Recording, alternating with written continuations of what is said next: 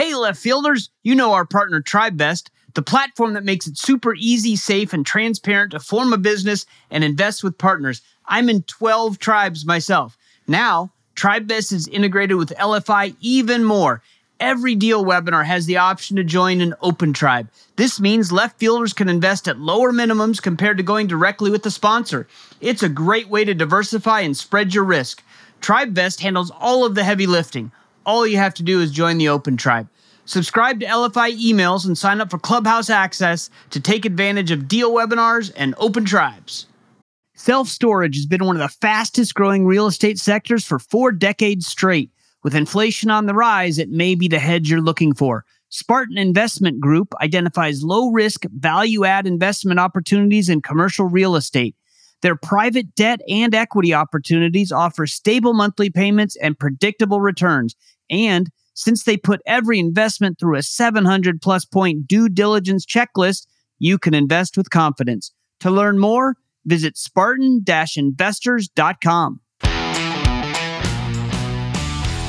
You know, if you go to late 2020, certainly through uh, late 2022, there was an imbalance of supply and demand in almost every sector with a lot more demand than supply. Why? Because we shut down supply and demand was came back faster. It's just that simple. And when demand grows faster than supply, you get prices up. That it's that simple. Hello, left fielders. Welcome to the Passive Investing from Left Field podcast. Our community is focused on networking and education to help people invest passively and think differently. Let's go. This is Ryan Gibson from Spartan Investment Group, and you're listening to the Passive Investing from Left Field podcast. This is the second part of a two part podcast interview with Peter Linneman. If you didn't catch part one last week, please be sure to listen to that first so you don't miss any of the great content from Peter. On to part two. Well, okay, but why why is the Fed so hell bent on um, you know causing a bunch of unemployment? That seems like like counterintuitive. I understand they they want to you know cool things down, but that that seems like it's overreacting, as as you said. Okay, so two points. One is the economy is not overheated. If the economy was overheated, real GDP would be like 5% above pre pandemic trend, not 2.5% below to a, a pre pandemic trend. So let's take that. And what the Fed has adopted is well, let's don't raise the bridge, let's lower the water as a policy, right? And you go, well, that's kind of crazy rather than raising the bridge to let a, a little boat through, we're going to lower the river. We're going to do all the engineering to lower. That's what they're doing. Now, why? There was an imbalance between supply and demand across the economy. I don't think you would just, you know, if you go to late 2020, certainly through um, uh, uh, late 2022, there was an imbalance of supply and demand in almost every sector with a lot more demand than supply. Why? Because we shut down supply. And demand was came back faster. It's just that simple. And when demand grows faster than supply, you get prices up. That it's that simple. But what do high prices do, Jim? High prices create profits. And remember the record profits you heard about in late 21 and 2022? Guess what they did? they brought about more supply. And as more supply came online, guess what happens to prices? So remember, I don't know, what, a year and a half ago, year and a quarter ago, all those ships out of the harbor, yeah. containers were like $4,000 to get a container ship, a container for a ship. And I think it's down to something like $800 now. Why? It brought about a lot of supply. So the Fed has decided rather than letting demand run its course and let inflation occur and bring on more supply to adjust, we're going to try to kill demand even though it's below trend. Makes no sense. And if it sounds to the listener like it makes no sense, there's a reason it makes no sense. You don't have to be in a PhD to understand that if the economy is doing way less than potential and demand exceeds supply, the solution is how do we pump up supply, not how do we reduce demand. Right. You know, that, that, that, makes a lot of sense. And when we're talking about inflation, I've heard you talk about year over year inflation and how the uh, pandemic kind of uh, kind of skewed the numbers. I guess is is an easy way to say it. Can, can you talk about that? Because when I when I go to the grocery sure. store, I certainly see some things are more expensive, but it's all perspective, correct? It's all perspective. The couple things happened, right? Um, we shut down the economy. Everything collapsed. What was the price of a baseball ticket in the summer of 2020? I don't know. I couldn't go. Right. It was indeterminate, right? What about an airplane ride to Germany? I don't know. I couldn't go. I mean, there was a whole bunch of irrelevancies, right? And there were a whole bunch of odd distortions. Uh, we're still sorting out those distortions. Um, I can tell you, though, we know unambiguously supply has come back all across the economy. Some places more. So remember, remember about what nine months ago, everybody was talking about the computer chip shortage. What's the discussion today? We got a surplus. That's supply at work when there's a shortage to start with. Prices go up, brings about supply, and chip prices have fallen. You know, oil prices have fallen, et cetera. So now, what about the year over year, month over month? Most of the time, year over year and month over month, minute over minute, week over week, no difference. But when you have such a bizarre period, it matters. So what happens is they come out with the numbers and they say, ah, prices are 5% higher than a year ago.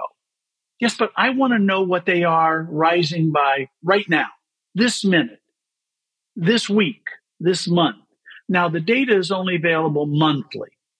If you take the monthly inflation. That is, how much higher is this month than last month? If you take that for the last four months, you'll see I'm rounding. It was one tenth of a percent in a month. Then it was four tenths of a percent in a month.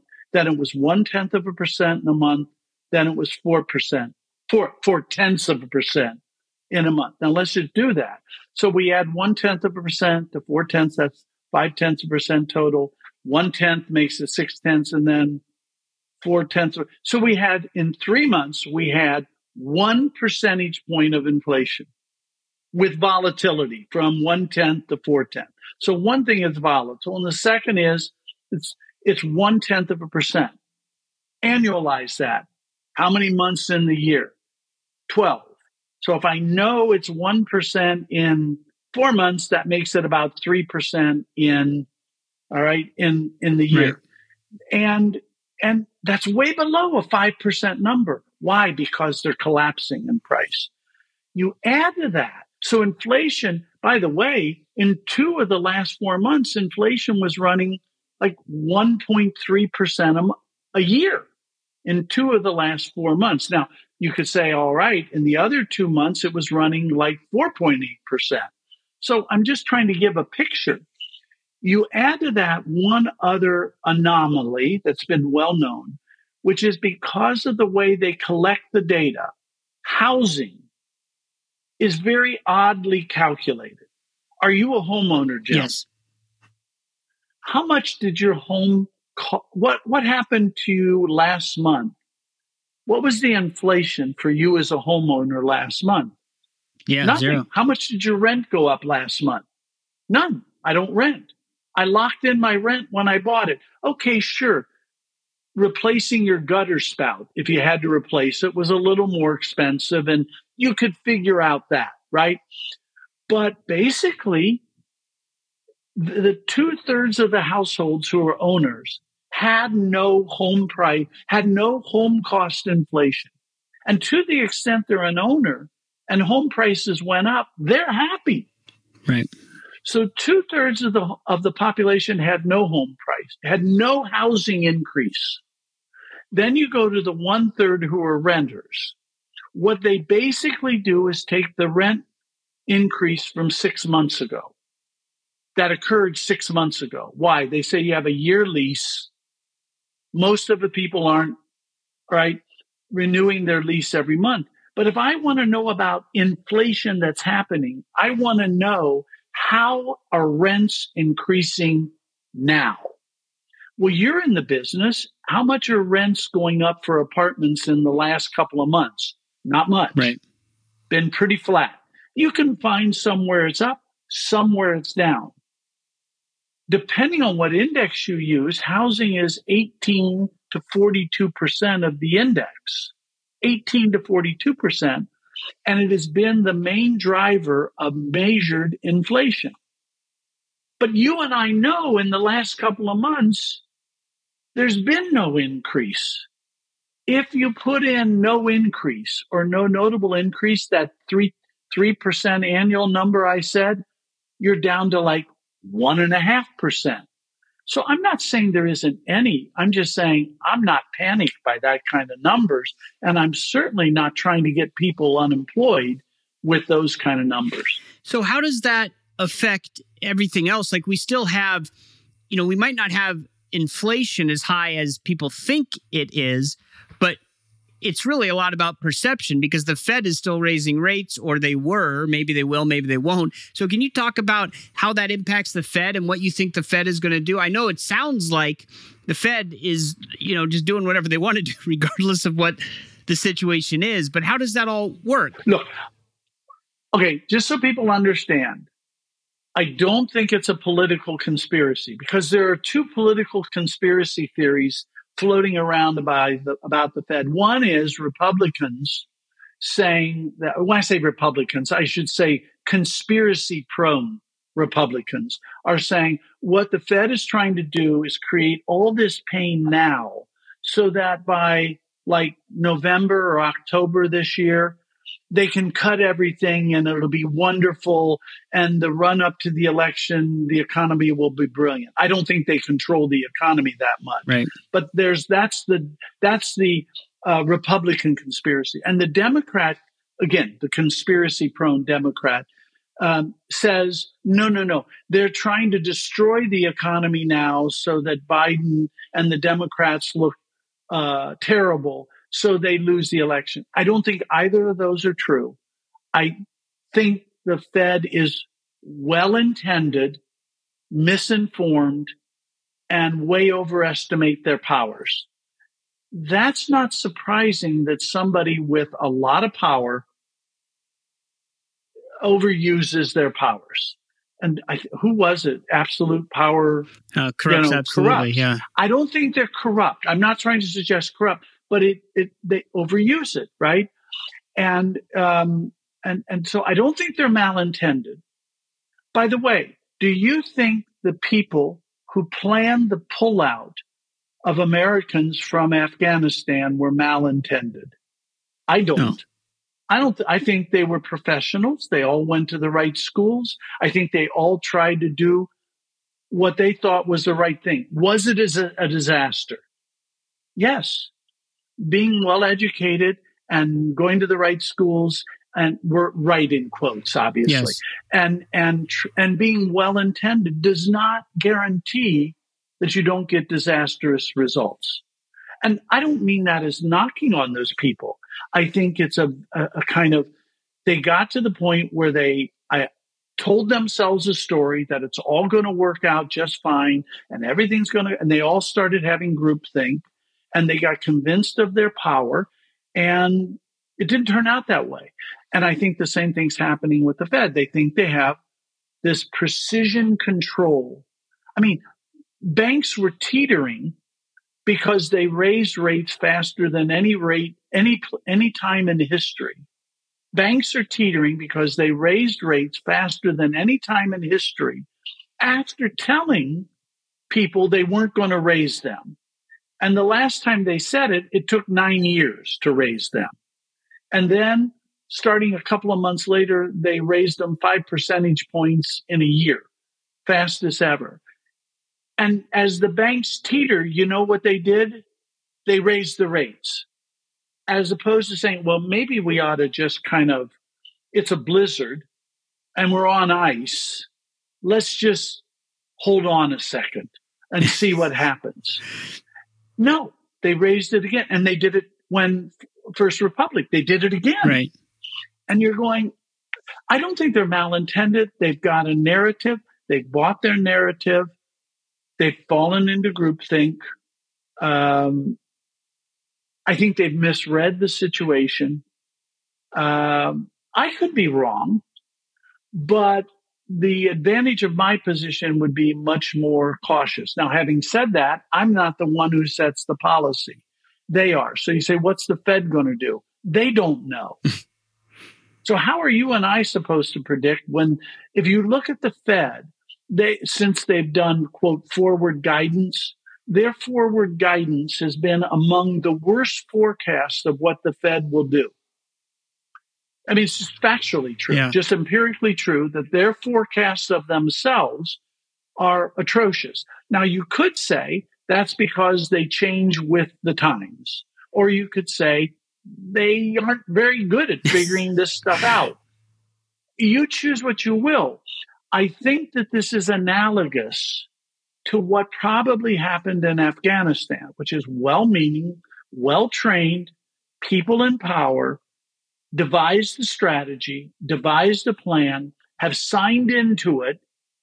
They're going to execute it. And it turns out it's not a good strategy, but it's not a conspiracy strategy. It's not evil. It has unfortunate consequences, much as the Afghanistan had very unfortunate consequences in the way it was executed. Did they need to raise rates? Of course they needed to. I was writing in Linneman letter in December 2020. They got to raise rates. Can't have them at zero, but raise them slowly. No rush. Raise them slowly, and they didn't start for another year and a quarter. And you kind of go, they should have been raising a little bit, a little bit.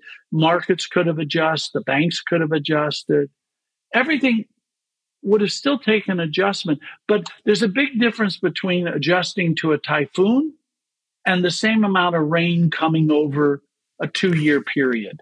Right. That, that's, a, that's a great analogy. Hi, this is Zach Haptonstall, CEO and co founder of Rise 48 Equity. At Rise 48, we've successfully purchased 38 different properties worth over $1.5 billion worth of real estate and gone full cycle and sold 11 different properties, drastically exceeding projections for our investors. If you're looking to invest with an experienced sponsor in either the Phoenix, Arizona, or Dallas, Texas markets, then we're the group for you. To learn more about investing with us, visit our website at rise48equity.com and set up a call with me. Thank you. Aspen Funds has been a consistent supporter of left field investors. You may have seen Bob Fraser on an LFI webinar or at our October meetup in the left field speaking on investable megatrends for the next decade. Whether you're an accredited investor interested in mortgage note funds with a 10 year track record or other macro driven alternative investments such as industrial, oil and gas, multifamily, or retail, the Aspen Funds team is keeping track of the economic trends and co invests on every deal right alongside you. Meanwhile, you get to do what you love and make every moment count. Download their free economic report today at aspenfunds.us slash LFI. You mentioned banks. So what is the impact of, of the of the failures that have happened and do you see more of those coming you know from these mid-sized banks. I think the larger banks the the too big to fail. You know they're they're buying up these assets on the cheap i guess. But but is this the start of a bank crisis or is it just a few banks got ahead of their skis? I i don't think this is 2008 2009 um, why? Um, one of the main first of all the money center banks have huge reserves as a result of QE1, QE2, QE3, QE4. The regionals, not so much because the way they executed, they, the Fed, executed, um, implemented QE1, 2, 3, 4 was buying bank assets at a premium, okay, and creating money for them. Uh, and they bought Ginnie Mae's, Fannie Mae's, Freddie Mac's, high grade corporate paper. They didn't buy from a regional bank uh, a line of credit for $50,000 on a taco stand, right? They just didn't do that. So those regionals never build up those huge reserves. Having said that, um, the reason I think it's not, in addition to the big banks having a lot of cushion, is that in 2008, we did not know what the banks of, excuse me, what the governments would do, right or wrong. We didn't know what they would do if the banks started failing. Do you know, do you believe you know what the government will do if a lot of banks fail this time? Yeah. And the answer is yes. They're going to, they're going to prop them up. They're going to put a lot of money in. They're going to consolidate them up. We didn't know that. Right. That was an unknown. And, you know, Hank Paulson had his, uh, midnight meetings where they were trying to decide, and none of us knew what they were going to do. They didn't know what they were going to do. I'm completely convinced that we know that they'll prop them up. It's like, do you think Germany will ever let Deutsche Bank go under? no, no. Right. right? Uh, no matter how badly they manage themselves, they're not going to put them on. You're, Switzerland is not going to let UBS go under they uh, they didn't really even let CS go under. They consolidated them in. They didn't let them just kind of go under, right, and let the chips fall where they may. That is a great degree of certainty. Now you can argue is that good or bad, but it's a great degree of certainty we didn't have about the banking system uh, for the financial crisis. So you're talking about the certainty, right? And and there is, I think, with with the banking. But um, if there's so, if why aren't they lending the, the banks the, the commercial lenders in, uh-huh. in, you know in uncertain times is how it feels right to to the consumer and to people out in the world investors and everything but as you said I, i'm pretty sure uh, the banks aren't going under because as you said the government won't let them but why won't if they know that the banks themselves why aren't they lending okay there's two different forces at work let's take the regionals they did not have big cushions and they did they did, did not have as sticky of, of deposits as the big banks did and as fragmented deposits. Um, why are they not lending? The, if you do a little bond pricing model on what happens to the value of their assets when the interest rate on the short end goes up 5% in a year and the interest rate on the long end goes up 100 basis points their portfolio is barely alive and they're dealing with problems. They're dealing with stay alive rather than grow. Okay. Um, why is the farmer not planning during the monsoon? They're just trying to survive rather than there'll come a time, right? They will plan again, but there'll come a time. The big banks are a little different because they do have a lot of reserves. They do have a lot of capacity. And they basically didn't end at the at the end of 2022 because if they sold loans to lend the money, you know, I sold loans, get the money and make a new loan, they'd have taken losses on those loans and they would have lost bonus. Now, as you come into this year, I think they're making loans, but just very cautiously. And there's only like seven of them, right, that have that kind of capacity. And I'm not saying they're they're uh, uh, conspiring, but they're being very cautious. They're just being very cautious. And it's a lender strike by the big guys. And by the small guys, it's like, let's keep the ship afloat before we try to make a lot of progress. And let's plug the holes before we make a lot of progress. That said, they're going to plug the holes. They're going to plug the holes and they are going to move forward. It just seems like an eternity if you're living it. You understand in a history book, this will be a flash of an eye. By the way, even looking back to the financial crisis, there was basically a three year lender strike, right? Mm. Just like really three year lender strike. And in some cases, even went four years. But as you sit here today, and, and that's only like 14, 15 years ago, it seems like it didn't last very long. But if you were in the market for debt, it lasted forever. Until it didn't. So I think we're kind of undergoing that a little bit. But lenders will lend again, but it's challenging. And then you have the office building problem, which is nobody knows. Everybody has opinions, but nobody knows what happens to office demand. And uh, therefore, a lot of properties are challenged. And I, I, you know, it's interesting. Somebody said to me the other day, "What do you think happens with somebody who's got a an office building that's thirty percent occupied?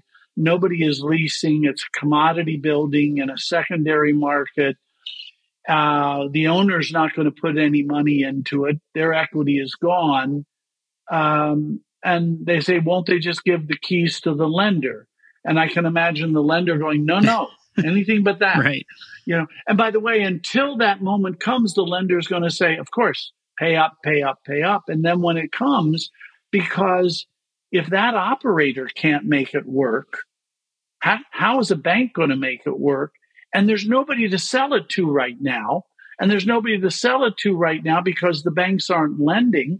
So since the banks aren't lending, there's nobody buying those things right now.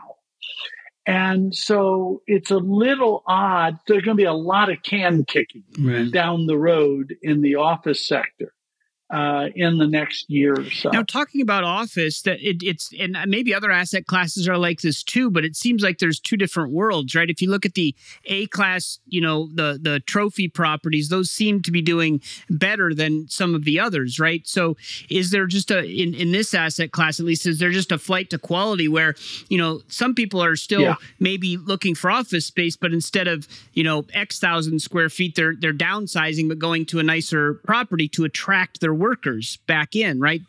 I think you're dead on. Quality will prevail, right? Qual- if, if you think about a cycle, Jim, what normally happens in any cycle is um, when the weakest stuff does best is right at the end of the cycle because all the best stuff got filled when people could move up, right, yeah. in quality. Yeah. So you could move up in quality they got filled up. The economy kept growing. Demand kept growing. The opportunity set got smaller so that a lot of people compromised and went lower quality. That's always the end of the cycle. And then the beginning of the cycle, you always want the best. And I think over the long term, you want the best. And by the way, I, best doesn't necessarily have to be a trophy. Just has to be a well designed, well well marketed, well located, well leased kind of building. But um, yeah, I mean, the best it will do better. Uh, can you talk about some other asset classes and how does all of the economic stuff, the Fed, all that stuff, inflation that we talked about, how does that affect real estate? My understanding is you you still like multifamily. Are there other asset classes you're looking at? So I like multifamily for uh, pro- a few reasons. One is um, that the um, um, Freddie and Fannie are there as a source of capital. You don't have Freddie and Fannie there for office. I know the office guys wish they right.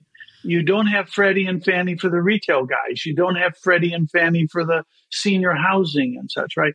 So that's just you have all the capital sources available to every other sector plus Freddie and Fannie, which is huge. So that's one reason. Second is uh, demographics are pretty good um, uh, moving forward. There is a bit of an undersupply still of multifamily, a bit of from NIMBYism, not in every market, but a bit of NIMBYism has created a bit of undersupply. Um, you've got the run up in interest rates and construction costs ha- is dampening down the new supply that's being started today. So the market two years from now, if you started a project today, it'll be pretty good two years from now. You have an oddity. Remember, I mentioned that people locked in their mortgage rate. And you might say, well, how does that affect things? Well, people are not going to give up 5% of spending power easily by selling their home. Because the minute you sell your home, you give up that locked in rate. Right. Okay. You go back to, if I sell my home, I go back to paying market rate rather than, so people are going to slower than normal sell. That means the market for single family is going to be tighter over time, not at every second, but it'll be tighter. And that means people will rent longer, particularly at the lower price points. And the last thing is single family housing is massively undersupplied, like three and a half percent undersupplied. Three and a half doesn't sound like a lot until you consider it's for something people really want. So imagine, imagine this is, I'm going to oversimplify it. There's two kinds of, there's, there's Toyotas and Fords. Those are the only two cars in the economy, right?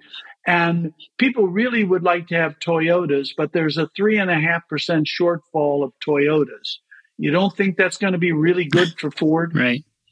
So it's you've got a three and a half percent shortfall of something people really want, which is owner occupied, but it's not available. That's got to be good for multifamily. And that shortfall is not going to disappear in a hurry because that's NIMBYism and a whole lot of things pent up. Um, it may never disappear. It, it, it could, but it's not going to disappear overnight. I mean, that's like three and a half million homes. You're not going to eliminate three and a half million home shortfall in a year or two or three. So that bodes well for multifamily in the competitive alternative set. If you go to industrial, industrial still looks good.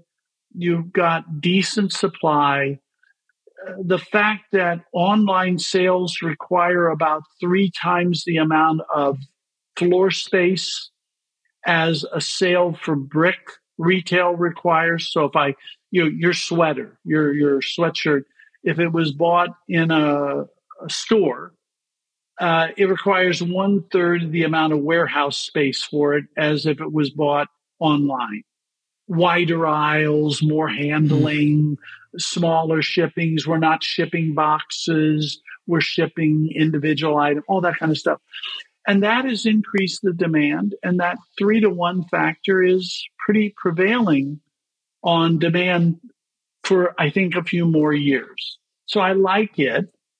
And there's still capital available for it. Um, office, we talked about retail. Never I, I mentioned Al Taubman. One of the lessons I learned from Alfred was bad retail is always bad retail. Uh, if people don't want to shop there or they can't get there, it's bad retail. And if you can't lower your rent, because because you can't lower your rent enough to change the price of Cheerios, and if you can't change the price of Cheerios as the landlord, you can't change shopping patterns much. So I've never liked bad retail, always liked good retail. Good retail is doing pretty well. It's hard work. Good retail is hard work for a very simple reason. You're satisfying consumer preferences that always change. So if you're in the business with fixed real estate, satisfying ever changing consumer preferences, it's going to be a tough business, but it can be a profitable business. It's just a tough business because just as soon as you get in Shake Shack, um, they become passe after a year and a half, and people want Shaky Shack or Wobbly Shack, you know, and now you got to figure out they're not doing enough sales. How do I get so retail's that way? And then I'll do hospitality. I think hospitality has a great outlook. We are not back quite to pre pandemic levels. We've had three years of population growth. We've had income growth. It should be five to 6% runway there. The Chinese have not come back yet to the US hospitality. They will. I think you'll see some of them this year and a lot of them in the next couple of years. And the Chinese were spending twice as much on international travel as US was prior to the pandemic. So that's a, I mean, you remember yeah. walking around, and you'd see. So there's a huge possibility there. Um, senior housing, senior housing uh, made the mistake three times in the last 25 years that the baby boom is aging. So we need senior housing. They had a spurt of capital that provided a lot of product. The leading edge of the baby boom today is 75. Okay. So you can imagine how far they missed yeah. 20 years ago and 14 years ago and nine years ago. It is true the baby boom is aging one year at a time. People roughly say 78 to 80 is the magic age. They're younger, of course, but they're older. Right. And if you think of 78 to 80 being the magic age, the, the oldest baby boomer just do the math. 1948, 19, they got pregnant in 47, had the child in 48. The boys came home in 45. Took them a year or so to get married, a year or so to get pregnant. And then the child, the first wave was 48, right? This is not hard math. And, and so the front edge of the baby boom is still about three to four years away from the influx into senior. It'll come. Yeah but it's still three to four years away. What is the influx right now? It's children born during World War II, and there weren't a lot of them. So this is still a little hard time there demographically, but will change very rapidly. That's a quick trip. That's awesome. And I know uh, you have to go. I just one more question because uh, I heard you talking about supply and demand, and I just thought it was brilliant. Where you were saying some markets have huge demand and lots of supply, which I think of the Sunshine States, and then you talked about Cleveland and Cincinnati as an example of lower demand but yeah. no supply, and why those might be okay to invest right. in. Can you briefly talk on that, and then I'll let you go. Yeah, yeah. No, that's what. If you're a developer, you want growth you just want raw growth. You need more houses built, more offices built, more shopping space built. So if you're a developer and you live on that development fee, you want just pure growth. So you can create supply. If you're an investor in existing property, it's the balance between supply and demand that matters. So it's great that demand grows 3% a year, but if supply is growing 3.5% a year, year after year, it's going to be a bumpy ride. And so, what some markets have, um, some submarkets of a place like Cleveland, good example, is it going to grow 3%? Probably not, but neither is the supply.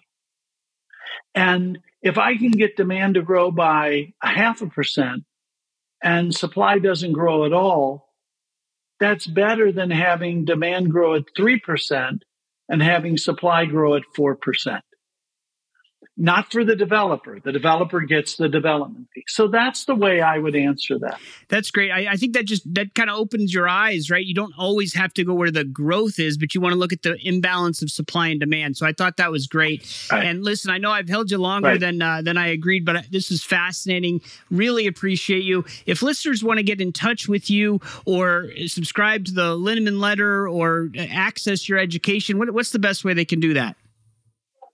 So go to Linneman Associates, L I N N E M A N, linnemanassociates.com, or you could email my brother, my wonderful brother, Doug, at D, as in Doug, Linneman, at linnemanassociates.com.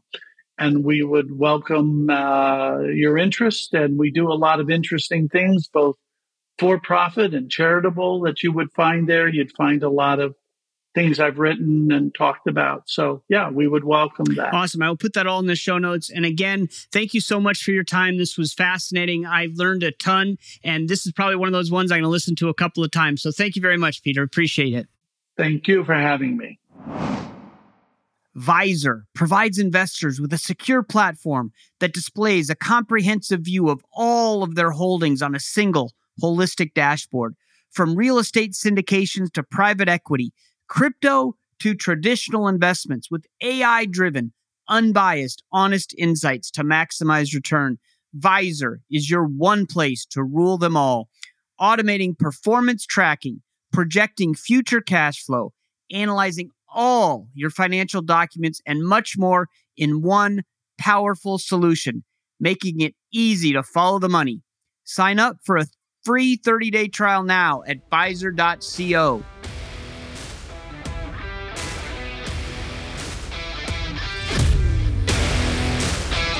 That was fascinating talking with Peter. I was really, I'm really grateful that he agreed to come on on the podcast. You know, he's usually on uh, much bigger podcasts uh, than this one, but it was really, really great to, to speak with him and just I, learned I learned so much. You know, one of the couple of things that he was talking about when he was listing all those names of people that have helped him and people that he he's learned from, and you know, he also admitted some of them were just uh, were, were, teachers and professors, and so they were paid for it and didn't have a choice. Uh, but you know others weren't right and how do you get those types of people to really engage with you and, and he said you know he showed competence he showed interest and they were willing to uh, to help him out and most importantly he asked and all I was thinking when he said that was it was the same thing. I didn't think I would get Peter Linneman on, on our little little podcast, but I asked and and he came on and I learned a ton. So I think that's what you have to do. You just have to be able to put yourself out there and ask people to help, and you will be surprised with what you get. And there are a couple of nuggets here. I mean, there's a ton of nuggets. I'm, I'm not going to go through every one because then this will be as long as the as the podcast. Uh, but I really liked what he was talking about the mortgages. Right, people locked in these interest rates at two percent, and the difference between that and the normal, you know, quotes normal uh, mortgage of four, five, six percent that you get historically has basically put about five grand in in these people people's pockets, and it's a big chunk of the U.S. He calculated out. I think 42% of the population has basically an extra average $5,000 in their pocket because of the low mortgage rate. So they are not really going to move. And so, how does that affect everything else? Now, as he said, eventually they will move and they will, you know, go move somewhere else and get a new mortgage and, and reset. But right now they're not because they don't want to lose that extra cash. And so that was just super interesting. He talked about what Milton, Milton Friedman thought of the Fed. You know that they're arrogant and they're going to do what they do, and they don't really, you know, they're, they're not necessarily the most competent. And I thought, it, you know, Peter was was kind about how he he worded it. Um, they're smart people, and they think they know what they're doing, and and just may, maybe they don't. And so it doesn't mean they're malicious. It doesn't mean there's a conspiracy to do this or to do that. As as Peter said, it's just that they are subject to what, what we all are, right? They think they're right. It's group think, and they're just going to do what they think is, is best. And uh, they, they might be wrong. Uh, the also inflation, you know, how the inflation rate that is published, housing is a major component of that. I think he said between 6 and 26% or something. I, I, got the numbers wrong. But some major component of the inflation that we're seeing is housing. So when these numbers come out and they're showing housing, they're showing rents from six months or a year ago and at that time, we were getting a lot of rent increases. We aren't anymore, but that's showing up in the current inflation numbers, which is why he thinks that inflation is not as bad as uh, as everyone says it is. Now, again, you go to the grocery store and you're paying a lot more for stuff.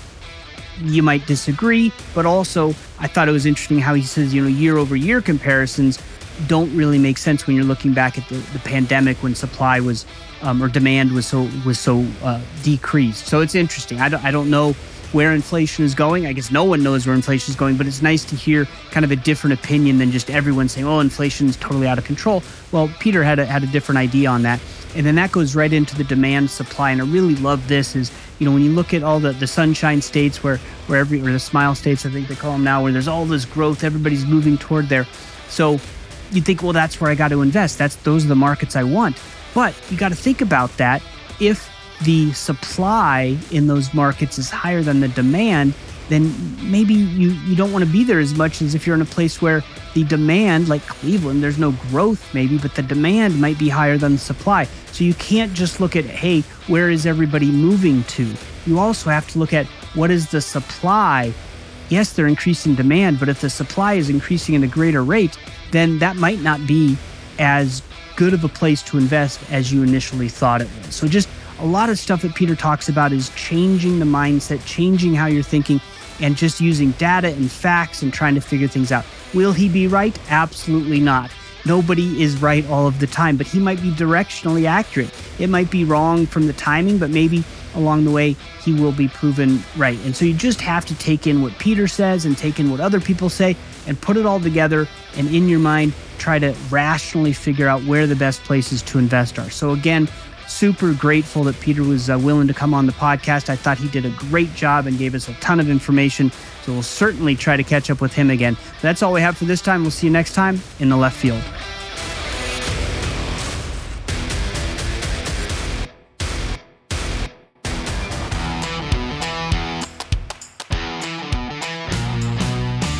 Thanks for hanging out in the left field with us today. If you are interested in becoming a left fielder, you can find us on the World Wide Web at www.leftfieldinvestors.com and click the subscribe button to join our community.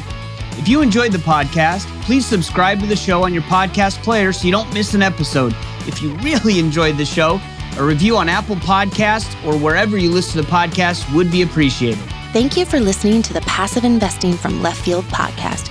If you enjoy the show, please go to Apple Podcast or wherever you listen to podcasts and rate and review the show. This show is for entertainment purposes only. Nothing said on the show should be considered financial advice. Before making any decisions, consult a professional. This show is copyrighted by Passive Investing from Left Field and Left Field Investors. Written permissions must be granted before syndication or rebroadcasting.